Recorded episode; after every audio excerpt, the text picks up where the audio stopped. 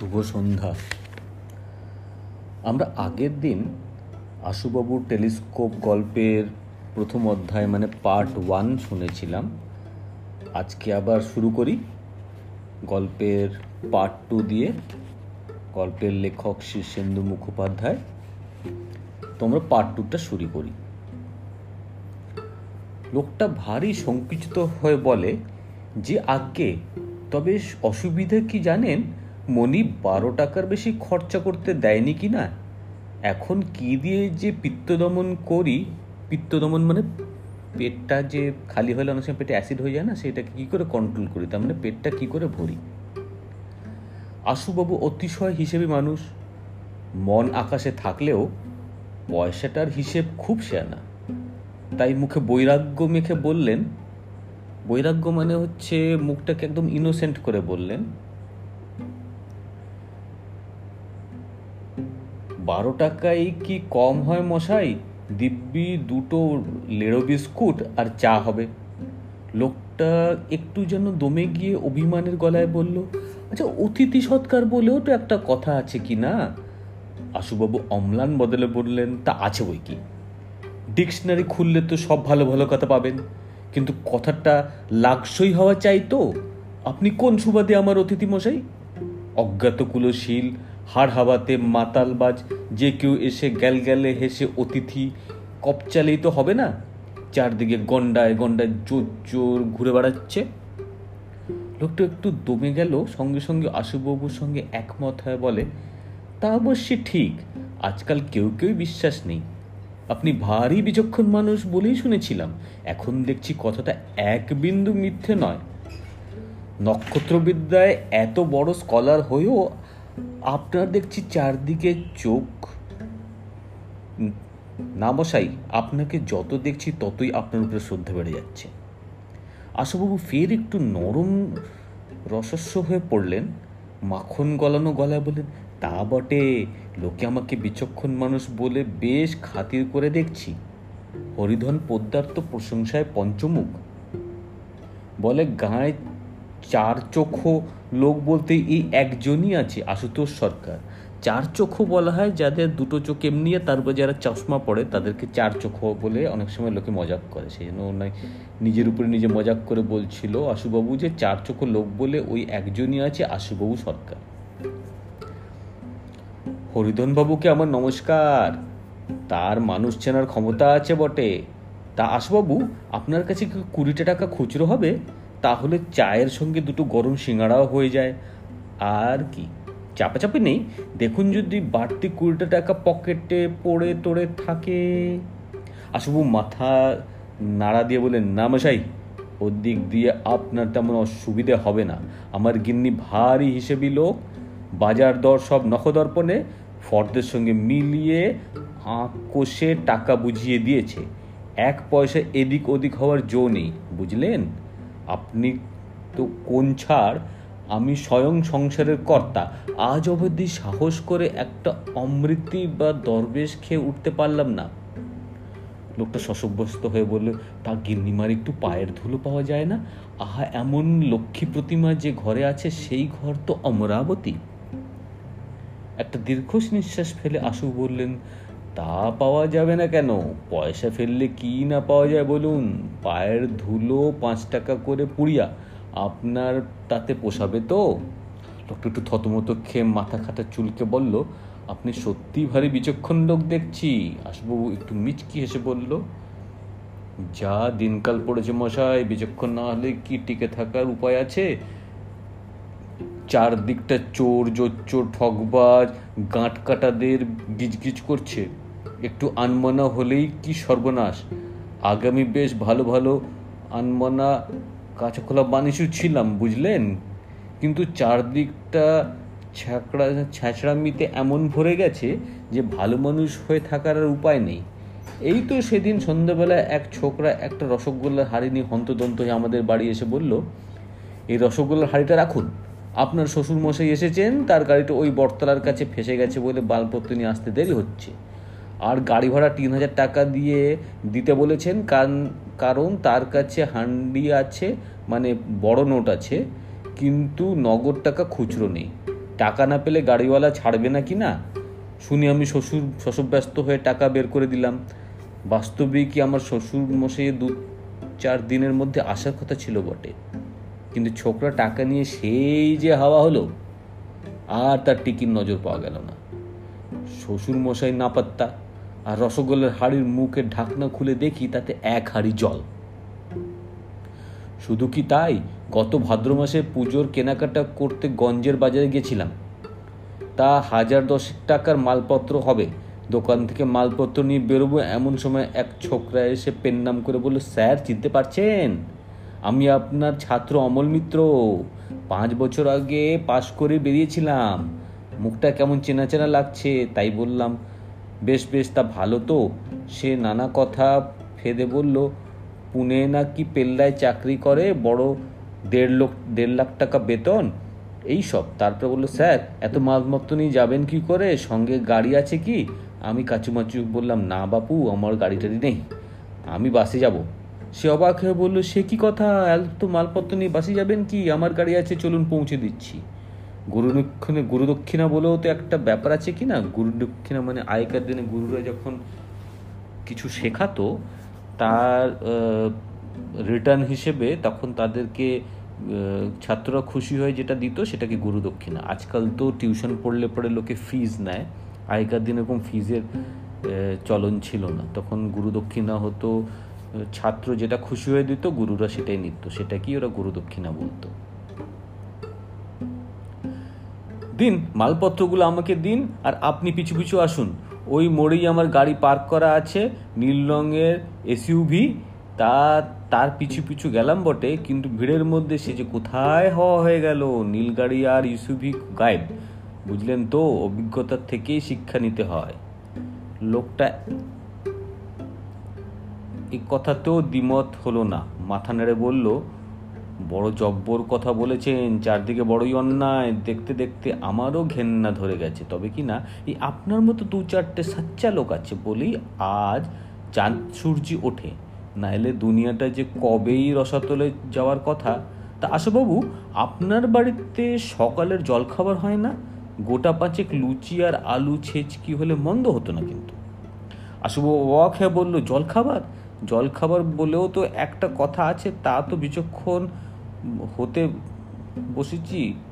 মশাই, ওসব জলখাবারের পাটি আমার বাড়িতে নেই। আধমুঠো চাল গালে ফেলে ঢকঢক করে যে গেলাস জল খেয়ে নিই পিত্তদমন নিয়ে কথা, এসব লুচুটুচি আমার কাছে রূপকথার বই নয়। আর আলুর ছেচকি শেষ করে খেয়েছিলাম, শেষ কবে খেয়েছিলাম তাই মনে পড়ে না। লোকটা মোটেই ঘাবড়ালো না। অমায়িক মুখে বলল, আত্মসংযম কাকে বলে তা আপনাকে দেখে শিখতে হবে। এ হলো ব্রহ্মচারীর লক্ষণ। সংসারী সন্ন্যাসী, তা বাড়িতে মুড়ি টুড়ি নেই? গোটা চার পাঁচ বাতাসা হলে তাই দিয়ে একটু মুড়ি চিবোতে চিবোতে না হয় দুটো কথা বলতে পারি।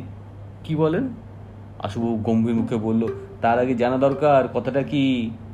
কথার ওজন বুঝে তবে আপ্যায়নের ব্যবস্থা, বুঝলেন? মুড়ি আর বাতাসায় কি এমন আর আগের মতো তুচ্ছ জিনিস আছে? তারাও এখন যাতে উঠে গেছে মশাই। যথার্থই বলেছেন আশুবাবু।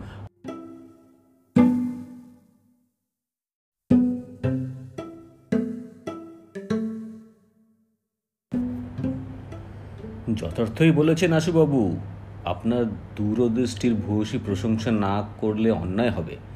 তবে বলছিলাম কি, মুড়ির অসুবিধা থাকলে বরং এক আধখানা বাসি রুটি টুটি থাকলেও চলে যাবে। সঙ্গে একটু গুড় হলে তো কথাই নেই। যাদের বাড়িতে খাবার বাড়তি হয়, তাদের বাড়িতেই বাসি রুটি থাকে। ওটা অপব্যয় লক্ষণ। আমার গিন্নির হিসেবের মাথা এখন পরিষ্কার যে কারও পাতে লবণটুকুও বাড়তি হয় না। তাই ঝর্তি পড়তি কিছুই থাকে না আমাদের বাড়িতে। বুঝেছি। একেই বলে লক্ষ্মীশ্রী, এমন না হলে কি আর গিন্নিমাকে মানায়? আশুবাবু একটা দীর্ঘশ্বাস ফেলে বললেন, একটা কাজের কথা বলতে এসে গুচ্ছের এলেবেলে কথা ফেদে বসা কি ভালো? কথার মধ্যে রাজ্যের কচুরি সিঙ্গাড়া লুচি, রুটি এনে ফেললেন যে ভজঘট লাগে, লেগে যায় মশাই। তা অবশ্যই ঠিক, তবে আমার আবার পেটেরই সমস্যা কি না? পেটে যত গড়বড় গোবিন্দ কবিরাজের পাচন খেয়েও এখনও কাজ হয়নি। তখন যখন খিদে পায় মশাই, আর খিদে পেলে মাথাটা মোটেই কাজ করতে চায় না। কি বলতে গিয়ে কি বলে ফেলি তারও ঠিক থাকে না। বাবু একটু উচ্চাঙ্গের হাসি হেসে বললেন, পেটের এই সমস্যাতেই তো গোটা দুনিয়ার লোক ভুগছে। কিন্তু কি বলুন সমস্যাটা আমারও আছে। খিদে টেস্টটা কাছে গেলেই তো লোকে টের পায় যে সে বেঁচে আছে। সব জিনিসেই ভালো দিকটা দেখতে চেষ্টা করুন। কথার এক কথা। আজ সকালবেলাতে যখন ব্রহ্মজ্ঞান লাভ হলো, কথাগুলো স্বর্ণাক্ষরে লিখে রাখতে হবে। তা কথাটা হলো, গতকাল রাত্রির বেলায় করলিবাবু আমাকে ডেকে বললেন, ওরে পটল, ফকিরগঞ্জের আশুতোষ সরকারকে যে একটা জরুরি খবর দিয়ে আয় বাবু ডেভিড সাহেবের মুম্বাই থেকে গাড়িতে চেপেছেন। দু একদিনের মধ্যেই তার জিনিসটা নিয়ে এসে পড়বেন। আশুবাবু যেন তৈরি থাকেন। আশুবাবু অবাক হয়ে বললেন, করলিবাবু কে? ডেভিডই বা কে? জিনিসটাই বা কি? লোকটা হা করে কিছুক্ষণ আশুবাবুর দিকে অবাক চোখে চেয়ে থেকে বিস্ময় গলায় বলে করালি কুণ্ডুকে চেনেন না? এমন মানুষ যে ভূভারতে আছে তা জানতাম না মশাই। বড় পাথুরিয়ার করালিকুণ্ডুর নাম শুনেছে যে রাস্তাঘাট ফাঁকা হয়ে যায়, কুকুর বেড়ালটাও পথে বেরোতে সাহস পায় না। তাদের কলেজায় তেমন জোর নেই, তাদের অনেকে হার্ট ফেল অবধি করেছে। আসবু অবাক হয়ে বললেন ঝন্ডাগুন্ডা নাকি? ছি, করলিবাবুকে ওভাবে ছোট করে করা আপনার উচিত হবে না। সন্ডাগুন্ডা তো তার ফাইভ ফরমাস খাটে মশাই। লুঙ্গি কেচে দেয়, পিকদানি ধরে, জুতো পালিশ করে কারও মাথা কেটে আনতে বললে হাসি মুখে মাথা কেটে প্লেটে সাজিয়ে নিয়ে এসে রাখে। হাসবাবু একটু চিন্তিত মুখে বললেন, তাহলে কি ডন নাকি মশাই? লোকটা অনিচ্ছুক গলা বললেন, সেটা বললেও বলতে পারেন, প্রায় কিছুটা বলা যায়। তবে আপাতত কাজ চালানোর জন্য ডনই বলুন আপনি ডনই সই। আশুবাবু একটু উত্তেজিত বললেন, তা তিনি ডন হন বা বৈঠকই হন তাতে আমার কি? আমার সঙ্গে তার সম্পর্ক কিসের? আমি তো ভদ্রলোককে চিনি না। হা উচ্চ, উত্তেজিত হবেন না। আর গলাটা একটু নামিয়ে কথা বলুন। কে কোথায় শুনে ফেলবে? বিপদে পড়ে যাবেন মশাই। গণ্যমান্য মানুষদের হ্যাটা করা কি ভালো? এই তো জমাই জ্যৈষ্ঠী মাসের তেরো তারিখে যোগেশ্বর গয়লা তার রাখালকে সকালবেলা হাঁক দিয়ে বলল, ওরে যা তো করলির বাড়ি, এক বালতি দুধ নিয়ে আয়। কথাটা পাঁচকান হতে দেরি হয়নি। বেফাস বলা মশাই, আর যায় কোথায়? যোগেশ্বরকে চার ঘণ্টা বাবলা গাছের হেডমুন্ডু করে ঝুলিয়ে রাখা হয়েছিল। হেডমুন্ডু মানে পা উপরে, মাথা নিচু করে ঝুলিয়ে রাখে হলে হেডমুন্ডু করে। কত বড় বুকের পাটা? করলিবাবুর মতো মহা গণ্যমান্য মানুষকে করলি বলাটা কত বড় অপমান ভাবুন তো। করলি কুণ্ডুর বাড়ির সামনে দিয়ে যাতায়াত করতে গেলে নিয়ম আছে, জুতো খুলে হাতে নিয়ে মাথা নিচু করে যেতে হয়। সেদিন হরেন ঢোল ভুল করে জুতো খোলেনি। আর কি হলো জানেন? গনগনে জ্বলন্ত কলার উপরে খালি পায়ে পনেরো মিনিট হাঁটতে হলো। আর শুনতে চায়, শুনতে চাইলে কিন্তু মহাভারত। এক কথায় হঠাৎ করে আসব গলাটা ফেসে গেল। ফ্যাস ফ্যাসে গলায় বলেন, আজ আমাদের সকালের জল খাবার হয়েছে পরোটা আর বেগুন ভাজা। আপনার চলবে কি? লোকটা ভারী লজ্জা পেয়ে বললে, ওসব আবার কেন? আমার তো দুটো মুড়ি বাতাসা হলেই হয়ে যেত। অবশ্য পরোটা চলতে পারে, তবে এই পাঁচ ছয়খানার বেশি নয়। পিত্ত দমন নিয়ে কথা বুঝলেন কি না? মোট দশখানা পরোটার পরে পটল ক্ষান্ত দিয়ে বললেন, না আরও ঘন্টাখানেকে এতেই দিব্যি চলে যাবে, আমার দাদু বলেছেন সবসময় পেটে খিদে রেখে খাবি। অতি বোঝন মোটেই ভালো না। তাহলে আজকের মতো আসি আশুবাবু। আশুবাবু তেমনি ফ্যাসফ্যাসে গলায় বললেন, ডেভিড সাহেবের কথা কি যেন বলছিলেন পটলবাবু? তিনিও কি করলিকুণ্ডুর মধ্যেই মান্যগণ্য লোক নাকি? পটল মাথা নেড়ে বলল, তা জানি না মশাই, তবে কেষ্টবিষ্টই হবেন বোধ হয় করলিকুণ্ডু তো আর যার তার সঙ্গে সম্পর্ক রাখেন না। কি একটা দূরবীন না কি যেন একটা জিনিসের কথা শুনছিলাম বটে, সেটা নাকি আপনি অন্যায্যভাবে দখল করে রেখেছেন? আশুবাবুর মাথায় হঠাৎ যেন বজ্রপাত হলো। তাই তো? মন্মথবাবু তো কে একজন ডেভিডের কথা বলেছিল বটে। টেলিস্কোপটা নাকি কোনো এক ডেভিডের। এবং ও বলেছিল যে তিনি যতদূর জানেন ডেভিড বেঁচে নেই। তাহলে আবার এ কোন ডেভিডের উদয় হলো? মনবোধবাবু মাথা মারা গিয়েছে প্রায় বিশ বছর। তখন তার বয়স ছিল নব্বইয়ের উপরে। ডেভিড যদি তার কাছাকাছি বয়সের হয়ে থাকে, তাহলে কালের নিয়মে তারও এতদিন বেঁচে থাকার কথা নয়। তাহলে সে এখন বেশ বুড়ো, অথর্ব, অঙ্কটা তো মিলল না। আজকের মতো আমরা এখানেই শেষ করি। আমরা এর পরের এপিসোডটা আবার, এর পরের দিন আবার আমরা শুনব। ততক্ষণের জন্য আমরা আমাদের এক্সাইটমেন্টটাকে হোল্ড করে রাখি। এরপরে করলিবাবু আর আশুতোষবাবুর কী হলো সেটা জানবার জন্য। ওকে শুভ সন্ধ্যা গুড নাইট বাই বাই